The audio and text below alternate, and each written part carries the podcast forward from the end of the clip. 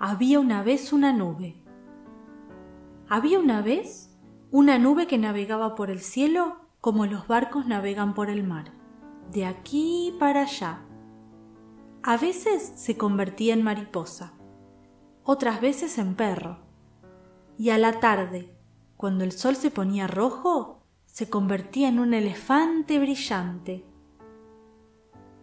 Un día, la nube se encontró con otra nube, y después con dos nubes más, y con cinco nubes, y con muchas otras nubes que venían de acá para allá.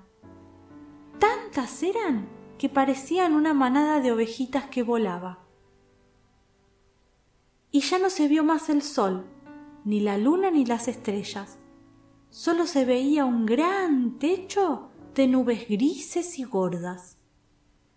De pronto el cielo se iluminó y un rayo cruzó entre dos nubes como un tronco de fuego.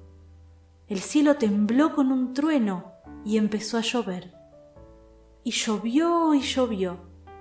Las gotas bajaban desde las nubes y hacían plaf en el suelo.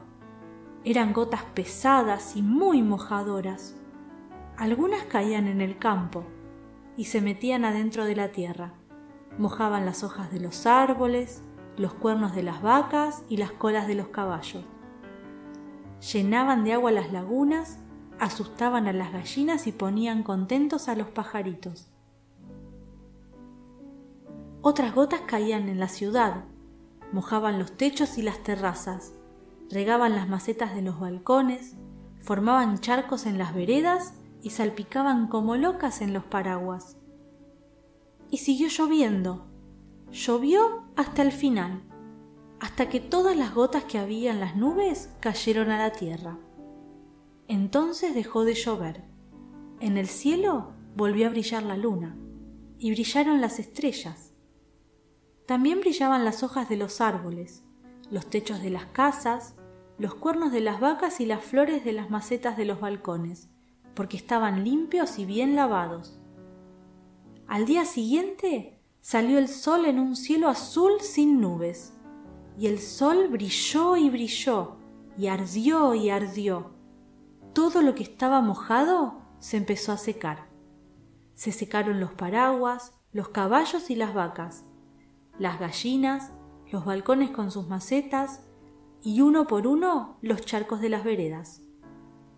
Estaba lloviendo al revés. Ya no llovía de arriba para abajo Ahora estaba lloviendo de abajo para arriba.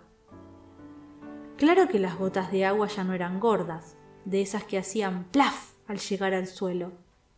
Eran gotas muy chiquitas, tan pero tan chiquitas que hacía una falta una lupa muy poderosa para verlas. Eran millones de gotas invisibles que volaban hacia el cielo, donde brillaba el sol. Y colorín colorado, este cuento se ha terminado.